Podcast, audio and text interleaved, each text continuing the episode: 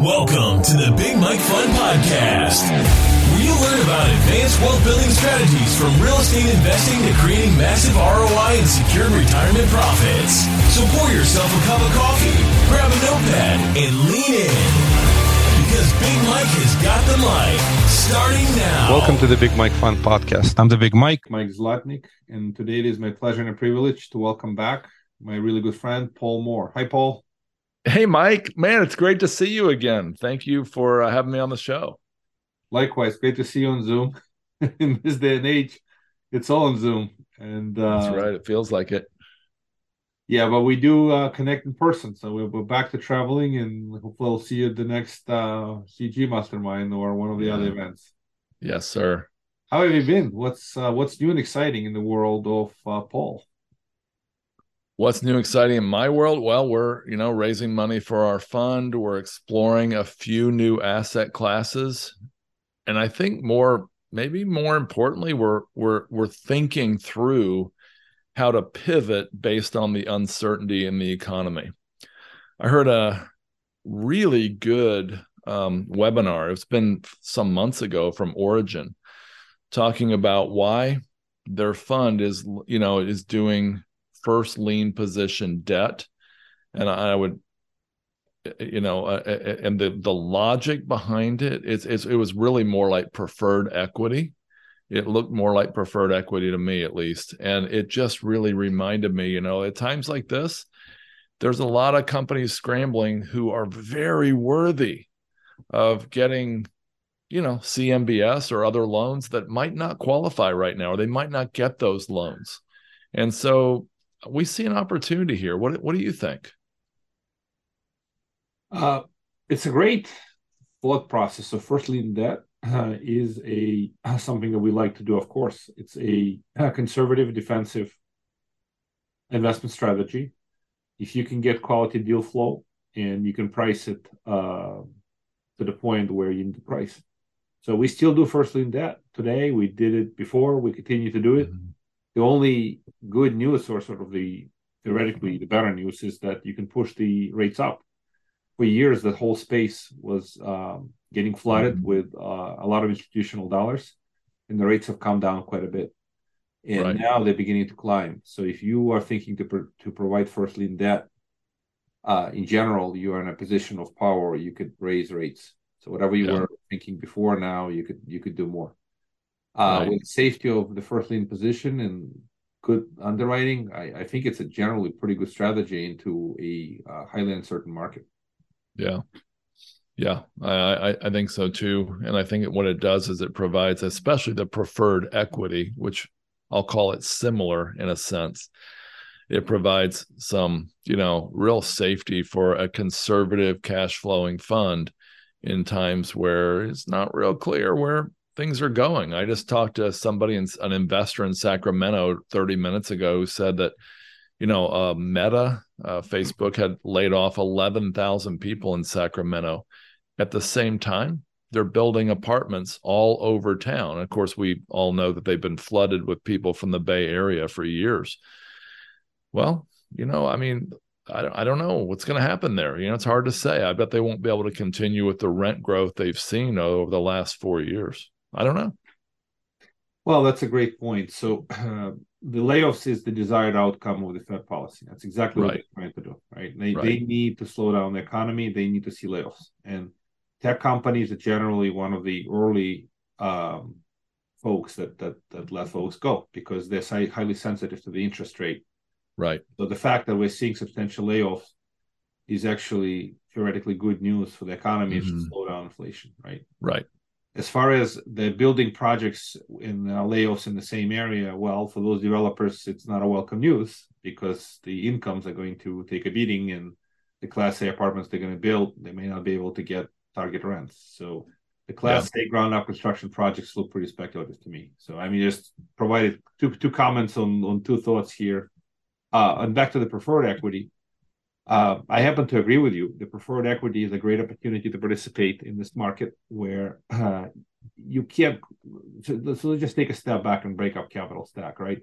Senior debt is the most, uh, the safest part of the investment. And after that, typically, unless there's a mezzanine debt, if there's no mezzanine debt, then preferred equity is behind the the first lien debt. And if you are not participating in the first lien debt because a bank is, then the next safest position to be is in the preferred. And as you know, we've been doing a whole bunch of deals with the, the preferred and common for multiple reasons. I certainly love the strategy because preferred provides greater safety. And this is really important. Also, if, depending on the deal structure, preferred can actually get yield. Well, the common gets no yield. All the yield goes to preferred. And that's uh, a way to generate some return, some cash flow in this market. So I certainly love preferred. And for income focused funds with uh, degree of safety, it's a great strategy. It lacks depreciation, but at the end of the day, as a fund manager, you don't really care as much about depreciation as you care about the right investment. So now, does it always lack depreciation? I mean, by its own nature, or is that it, usually just a choice of the it, operator? It's by it. Well, it's conceptually it's how it is designed, right? Depending on how the operating agreement is written, you could give preferred equity some depreciation. You can give mm-hmm. some depreciation after common right. equity gets its depreciation. There's a little bit of financial engineering you can do. We happen yeah. to choose uh, structures where preferred equity doesn't get any, but it doesn't prevent you to have a structure where preferred gets five percent or ten percent. Yeah, you could certainly do something like that. Yeah, I, just want to say on your show right now, you you know you were way ahead of me on this. I mean, your your your fund has been you know you've been talking to me for years about preferred equity, and I just kind of ignored you.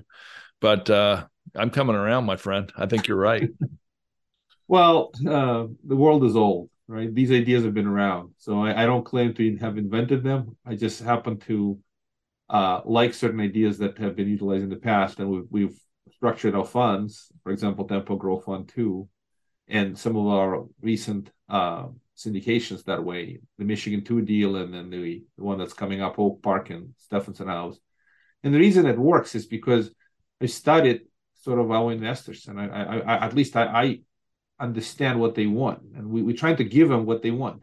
There are different uh, needs out there, uh, and there are folks that want higher safety, and the one they want cash flow right? For those folks, preferred equity is music to their ears.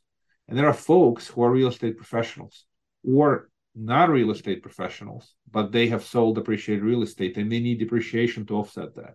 Mm-hmm. The folks who need depreciation, they want a lot of it and they're willing to take on more risk of being in the common equity position versus the preferred.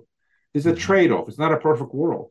You, you either get higher safety, cash flow, or you get uh, more upside, higher risk, and tax benefits. Mm-hmm. And you get to pick and choose. And the crazy part, you can do both. You right. can actually do both. You could you could say, hey, I am investing a million dollars, but I'm only taking two hundred thousand dollar position in the common and eight hundred thousand in preferred. Right. Right. So that ability to control what you where you invest in is what I love when these when we put these deals together. Of yeah. course, it's not a perfect structure, but it gives a little bit more choices to folks yeah. that participate. Yeah. So yeah. let's continue. What what are you seeing in this market? Obviously, the market is uh, volatile. The rates uh, are still climbing. Um, they there's some uh, so there's some fresh uh, hopes that the Fed will lighten up, but they haven't indicated that. Although yeah. Uh, the, the bond market and the stock market, we're pretty happy with yesterday's data that came out in inflation. Although we don't know exactly what's going to happen in the upcoming uh, days yeah. and weeks. Uh, yeah, I mean, so inflation's dropped officially at least what one about a percent. So uh, the news is seven point seven, but that's obviously far above their target of two. So it sounds to me like they'll probably continue to raise at. I mean, if I had to guess, likely about the same clip as they have been um, until they get it down at least, you know, to maybe half of where it is now. What do you think? Well, crystal ball uh, question. Yeah, crystal ball broke. Can't find that on sale. I've said that. many. I know. But the yeah. uh, the thought process is the next raise will be 50 basis points, not 75. And and I, you know, yeah, I could be wrong. It could be 75. We we don't know. But at least uh, this report is giving them a little bit more ammunition to say maybe the next increase is 50 basis points, and if it continues maybe the following one could actually be 25. I mean, they may be yeah. slowing down um, as they start seeing data improving. And, and we don't know uh, how much changes they need to see to, to, to take the foot off the pedal completely. But they need to, if they're seeing the right changes in the right direction, they'll probably be a little bit more uh, uh, dovish versus hawkish. Right now, they're extremely hawkish. Yeah, that's for sure. So, They've come a long way from saying it was transitory just a year ago last month. Six of the, I, I think, 80%, 60 to 80% of the people on the Federal Reserve Board thought they wouldn't need to raise rates. I don't understand that when we could see it. I don't, I don't mean just you and me, the public could see it. Yeah, that's the most um, disturbing and a, and a fascinating part. And the word fascinating, uh, using the words of Mr. Spock, this is fascinating. Yes. Uh, yeah. It, it is unfortunate that they you can call them sleep. They sleep in the wheel. They're incredibly bright people. Most yeah. of them are unfortunately uh, closer to being uh, economists rather than uh, practical uh, investors. Yeah. Although Jay Powell have been through the uh, private equity and he's been very successful private equity investor. But taking right. a step, step back, um, it, it's it's it's I, I, think they're going back for years of uh, from Greenspan to Bernanke to Janet Yellen to Jay Powell. They've uh, expected to see asset inflation, but not uh, not CPI, not the consumer price inflation, which they really couldn't tolerate. And it, it's it's kind of was almost a shock and surprise to them that the consumer inflation was going to shoot through the roof so fast. It was the right. signs were there, but they were sleeping in the wheel. I don't know how else yeah. to put it. They could yes, have started right. a whole lot earlier, but they didn't. So yeah, when they uh, they woke up, they said, "Wait a minute, we got a big problem on our hands. This, yeah. CPI is out of control," and that's yeah. why they they they they started very aggressively. But yeah, it, yeah. It, it, it, it fascinating that the fact that they should have seen it coming but they didn't. And yeah. that, that's that's the amazing part. These brightest folks, uh, we at least we, we, believe they who runs yeah. the who, who runs the who has the most power in the world. You would think U.S. president. I think it's the Fed chair. Yeah, they control the rates and the, and the and liquidity and the money supply. Yeah, sure. The power like they it. control is immensely bigger than the president of the United States. So yeah. they have a lot of responsibility, a lot of power, and somehow they they, they miss the the timing. And it happens again and again. Yeah, I got I got to hear Jeremy Siegel speak um, in person uh, in Kansas City recently. Uh, you know, a brilliant economist, and, and I wasn't tracking him the last two years, to be fair. But if I re, if I took his comments accurately, he was apparently screaming at them a year and a half ago, at least maybe two, to raise the rates a little to try to curb this. I don't know that that would have fixed it, but he thinks that if they would have acted a year earlier, they they could have avoided a lot of this. well, know. the gradual changes, um, like in that movie, Too Fast and Too, and Too Furious, right? That's what they, they they must have watched that movie. So when they decided to to go forward, they went fast and furious, um, changing the rates fast and at a very unprecedented uh, clip. Yeah, uh, but they should have started away earlier, and uh, they I think they realize that if they don't do it fast and aggressive, they they they they're gonna have problems for many years. So they're trying to chop inflation at the knees rather quickly. Yeah. But the the, the crazy part, um, they don't even understand the uh, impact. Um, yeah. The the rate changes. Uh, well, the Fed policy has long and variable lags, as in the words of of uh, in the book. Um, uh, I'll, I'll, get back to the book in a minute, but I'm not sure which one you're referring to. No, I'll tell you in a second which book. I'm you're better read than me, probably. Yeah, it, it, it, it's a phenomenal book. It's called um, "The Lords of Easy Money." Oh, that, that's a very. I don't know about book. that. Yeah, it's a great book about the Federal Reserve, and I've, I've read it a couple of times now, and I can tell you that they don't know exact impact. That's the long and variable lags. Just means that it takes a while for the action to kick into the economy, and the impact yeah. is clear. And that's yeah. the challenge. The layoffs just been announced in in in Meta, for example, could have been from the rate changes they started six months ago. We don't know that. Well, but, I mean, let's but let's look at this. Meta went above a trillion dollars in total cap, and it's now, last I checked, uh, last week, it was down to two hundred fifty six billion from a trillion. So they they have their own set of problems. Well, that's the asset bubble. That's the asset bubble they call with very low interest rates. I mean that that, Yeah. has always been the the the issue that that these very low interest rates Yeah. uh, encourage nothing but speculation. So a lot of investors written their uh, checks into the speculative issues. yeah, at the same time, Amazon drops a good bit and Apple dropped very little relative to them. So I will say Meta, you know, Facebook, I, I think that they've certainly got their own set of problems that are unique to them. But here's a question I want to pose. We talked about 11,000 layoffs in Sacramento. What about the 11 million job openings in America right now? 11 million.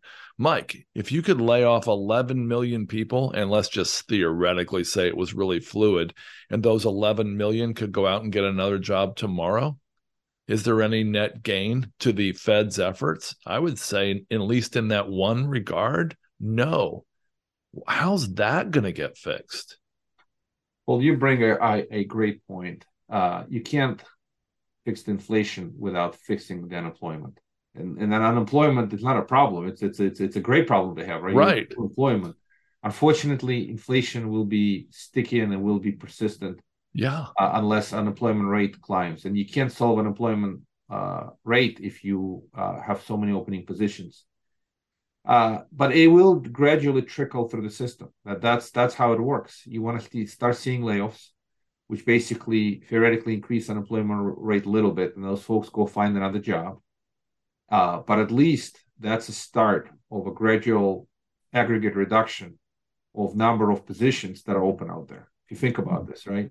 Companies that are laying off people will probably stop any new hires. They'll it'll be a hiring freeze. They'll clear out the excess uh, labor that they have, and then those companies that still in dire need of, of hiring may have, might absorb at least portion of the, those who have been laid off.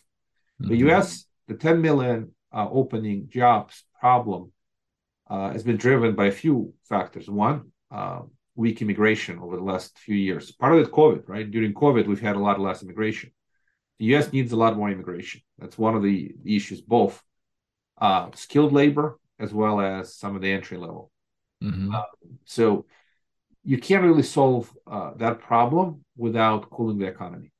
More layoffs, may have more layoffs, more layoffs eventually uh, will, will create higher unemployment numbers. But you're right from the point of view that opening jobs will be observing uh, obs- uh, observing folks that come off the uh, corporate uh, payroll in Meta, and they're going to go possibly for I don't know Google. Right. Google needs more folks, but the concept Right. is still still the same. You have to force more layoffs, and then some companies that have opening jobs may come to the decision that um, things are not running just as well, and they may start closing some of those positions. Right. Right. But that's that's the intention of this whole exercise. Yeah. You know, um, part of the problem too is, you know, there's this, I, I don't know what it's called, the great, I'll get it wrong, the great departure or whatever. There's so many people who have retired or just quit working or not looking for work right now. I mean, there's a lot of millennials even and Gen, you know, I don't know about Gen Z, but there's a lot of people in the 20s to 40s and 50s who are not even working or looking for work. I don't totally get that. I mean, I know part of it's been the government subsidies that have run out, but my goodness. I mean, if there's millions of people who are able bodied sitting at home, that's got to be part of the problem too. And of course, immigration could partly solve that, as you said. Not giving them government subsidies would be another solution. Not sure what else. Yeah, you're touching on a fundamental uh, desire to work problem, right? You you you you got, and, and the other issues, uh, number of folks who have chosen to retire early. They could have, they could still be working, but Yeah. uh, they they they made the decision that they don't want to go back to work because once you disconnect from it, it, it it's psychological, right? You disconnected from working, and now Mhm. you're home, and if you have enough, I guess, dollars saved and you feel comfortable, you don't. If there's no pressure for you to go to work you, you, because you, you can't feed your kids, Mhm. then you may choose not to work. Right? It's it's kind of one of these things where, generally speaking, getting back to the immigration, you need to feel the hunger. You need to have feel the need. You come to America to work to make a living to make to be successful. Yeah. Right? If, if you that this is the classic traditional way. And and if you are an immigrant coming over, we're going to take care of you. You don't have to do any work. As you can imagine, people can choose. Hey, I'm I'm I'm I'm going to be enjoying without spending enjoying life without spending the, the time working. And that that that's a fundamental concern, a fundamental problem. People don't want to work for the reasons that um, maybe they they they retiring early, and uh, or maybe it's the helicopter money that they've received. Yeah, it's yeah. hard to get get. Or their spouse is working. Yeah, but at the end of the day, when the pain is severe, people go back to work. Yeah, they, right, they, right. they need a lot more pain to be caused in the economy, a lot more layoffs, a lot more. Yeah. Uh, then people start making those decisions, not out of a nice life, but out of a necessity that they need to work to Yeah. pay the bills. That's that's kind of the way to think about it. I've got an idea, guys. If you don't want to work, marry a traveling nurse. Well, Have you heard oh, about that? I heard about it. I heard I talked to a doctor the other day who said a whole, he was in Tampa. A whole bunch of nurses were so frustrated by COVID, and she, he explained how horrible it was. A lot of them had to play hospice nurse. They were ER nurses, or uh, or or they were um, critical care nurses, and they had they had to be there holding the hand of this dying patient because their family couldn't get in during COVID and they had to do FaceTimes on their phone with this person and the family weeping in the parking lot as this person was dying. And it took a huge toll on them. So a bunch of them quit in Tampa and a bunch of them quit in Orlando, an hour and a half, I think, away. And now they're traveling nurses at the other place, costing the hospital system double or whatever it would have cost if they would have stayed in their jobs. He said this is a massive problem that can't quickly be fixed and the that's adding to this whole mess.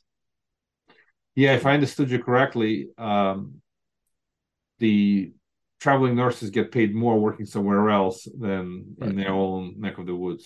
Yes. A lot. Well, more. that's that that's that's setting fuel to the inflation fire. So Yes, that's right. somehow, uh, there's dislocation of supply and demand yes. for labor, and and and it's not going to get solved anytime soon. No. So that's the reason. That's the concern that um, the Fed may not, uh, although people hope that they're going to slow down, but they may continue to push the rates up until they start seeing a lot more uh, layoffs, and that's Yeah. the, the. I think we, we need to definitely improve immigration policy. We definitely need more immigrants. This country was, was built on immigrants. I was an immigrant, Yeah. and I can tell you, uh, bringing folks in with a desire to work is going to alleviate some of the pressure. Yeah. No doubt.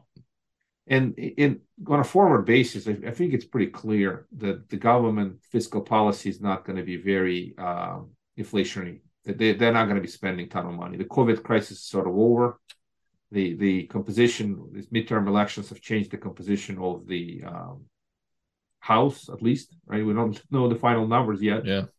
Uh, we're recording this in November 11th, when we don't have the final numbers, but it's pretty clear that uh, the at least it's going to be restraint uh, on that. And then the rest, the economy just needs to cool down by itself and Mhm. let the government stay out of the business, right? The, the last regulation, the, the split uh, government, will probably be good for, um, for business in general.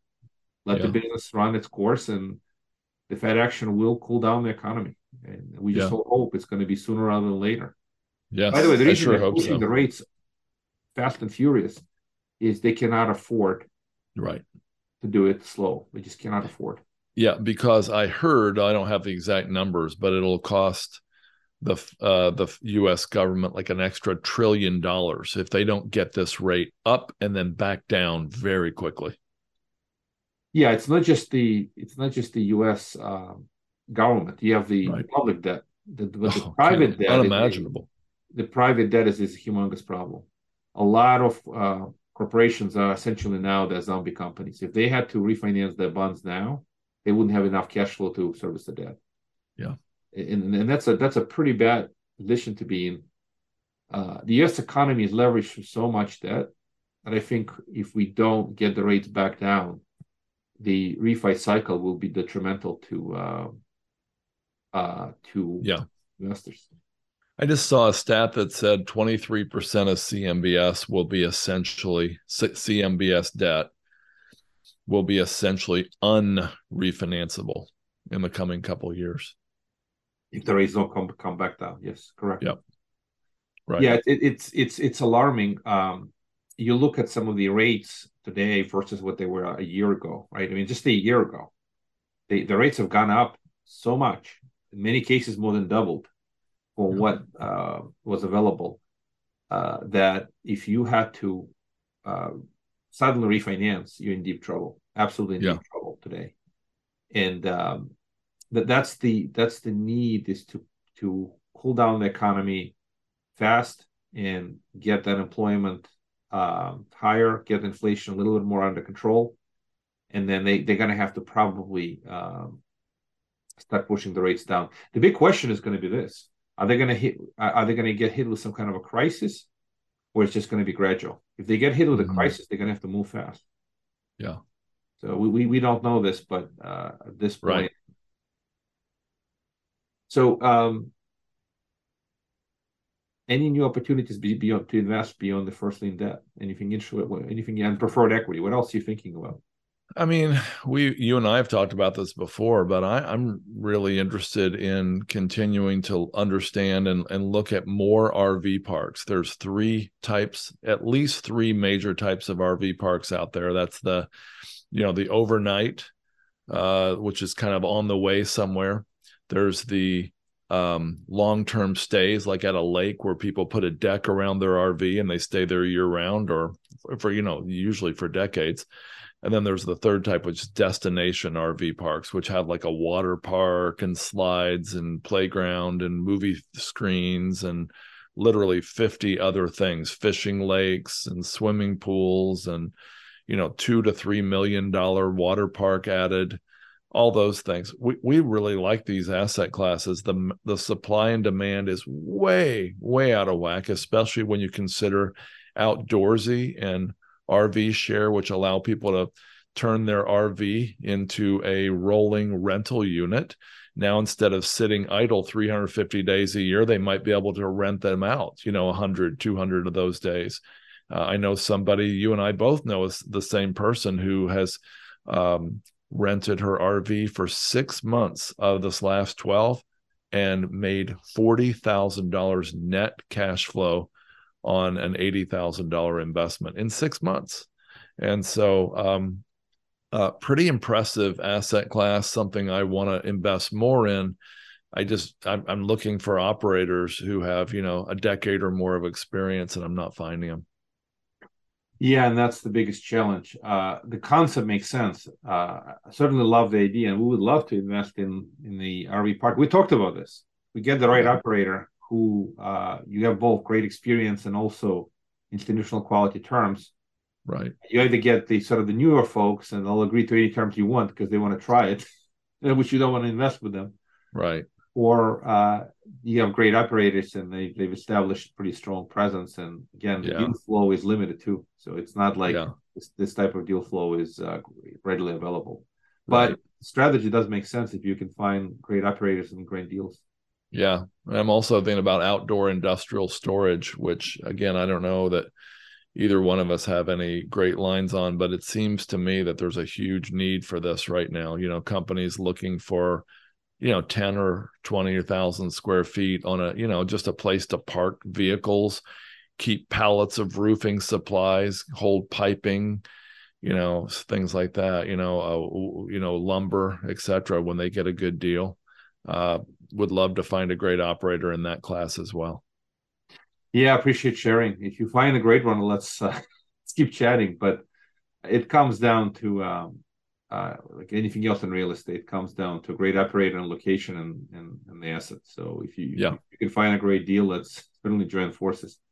Anyway, it. Uh, it. was a great episode. Appreciate your wisdom. Uh, if folks wanted to reach out, learn more about your new fund, uh, how would they uh, get a hold of, of you? They can just come to us at our website, Wellings, W E L L I N G S, wellingscapital.com. Thank you, Paul, for your wisdom. Thank you for coming on the podcast. Thanks, Mike. Thank you for listening to the Big Mike Fund Podcast. To receive your copy of Mike's How to Choose a Smart Real Estate Fund book, head to BigMikeFund.com or visit Amazon and type Mike name. Keep listening and keep investing, Big Mike style. See you on the next episode.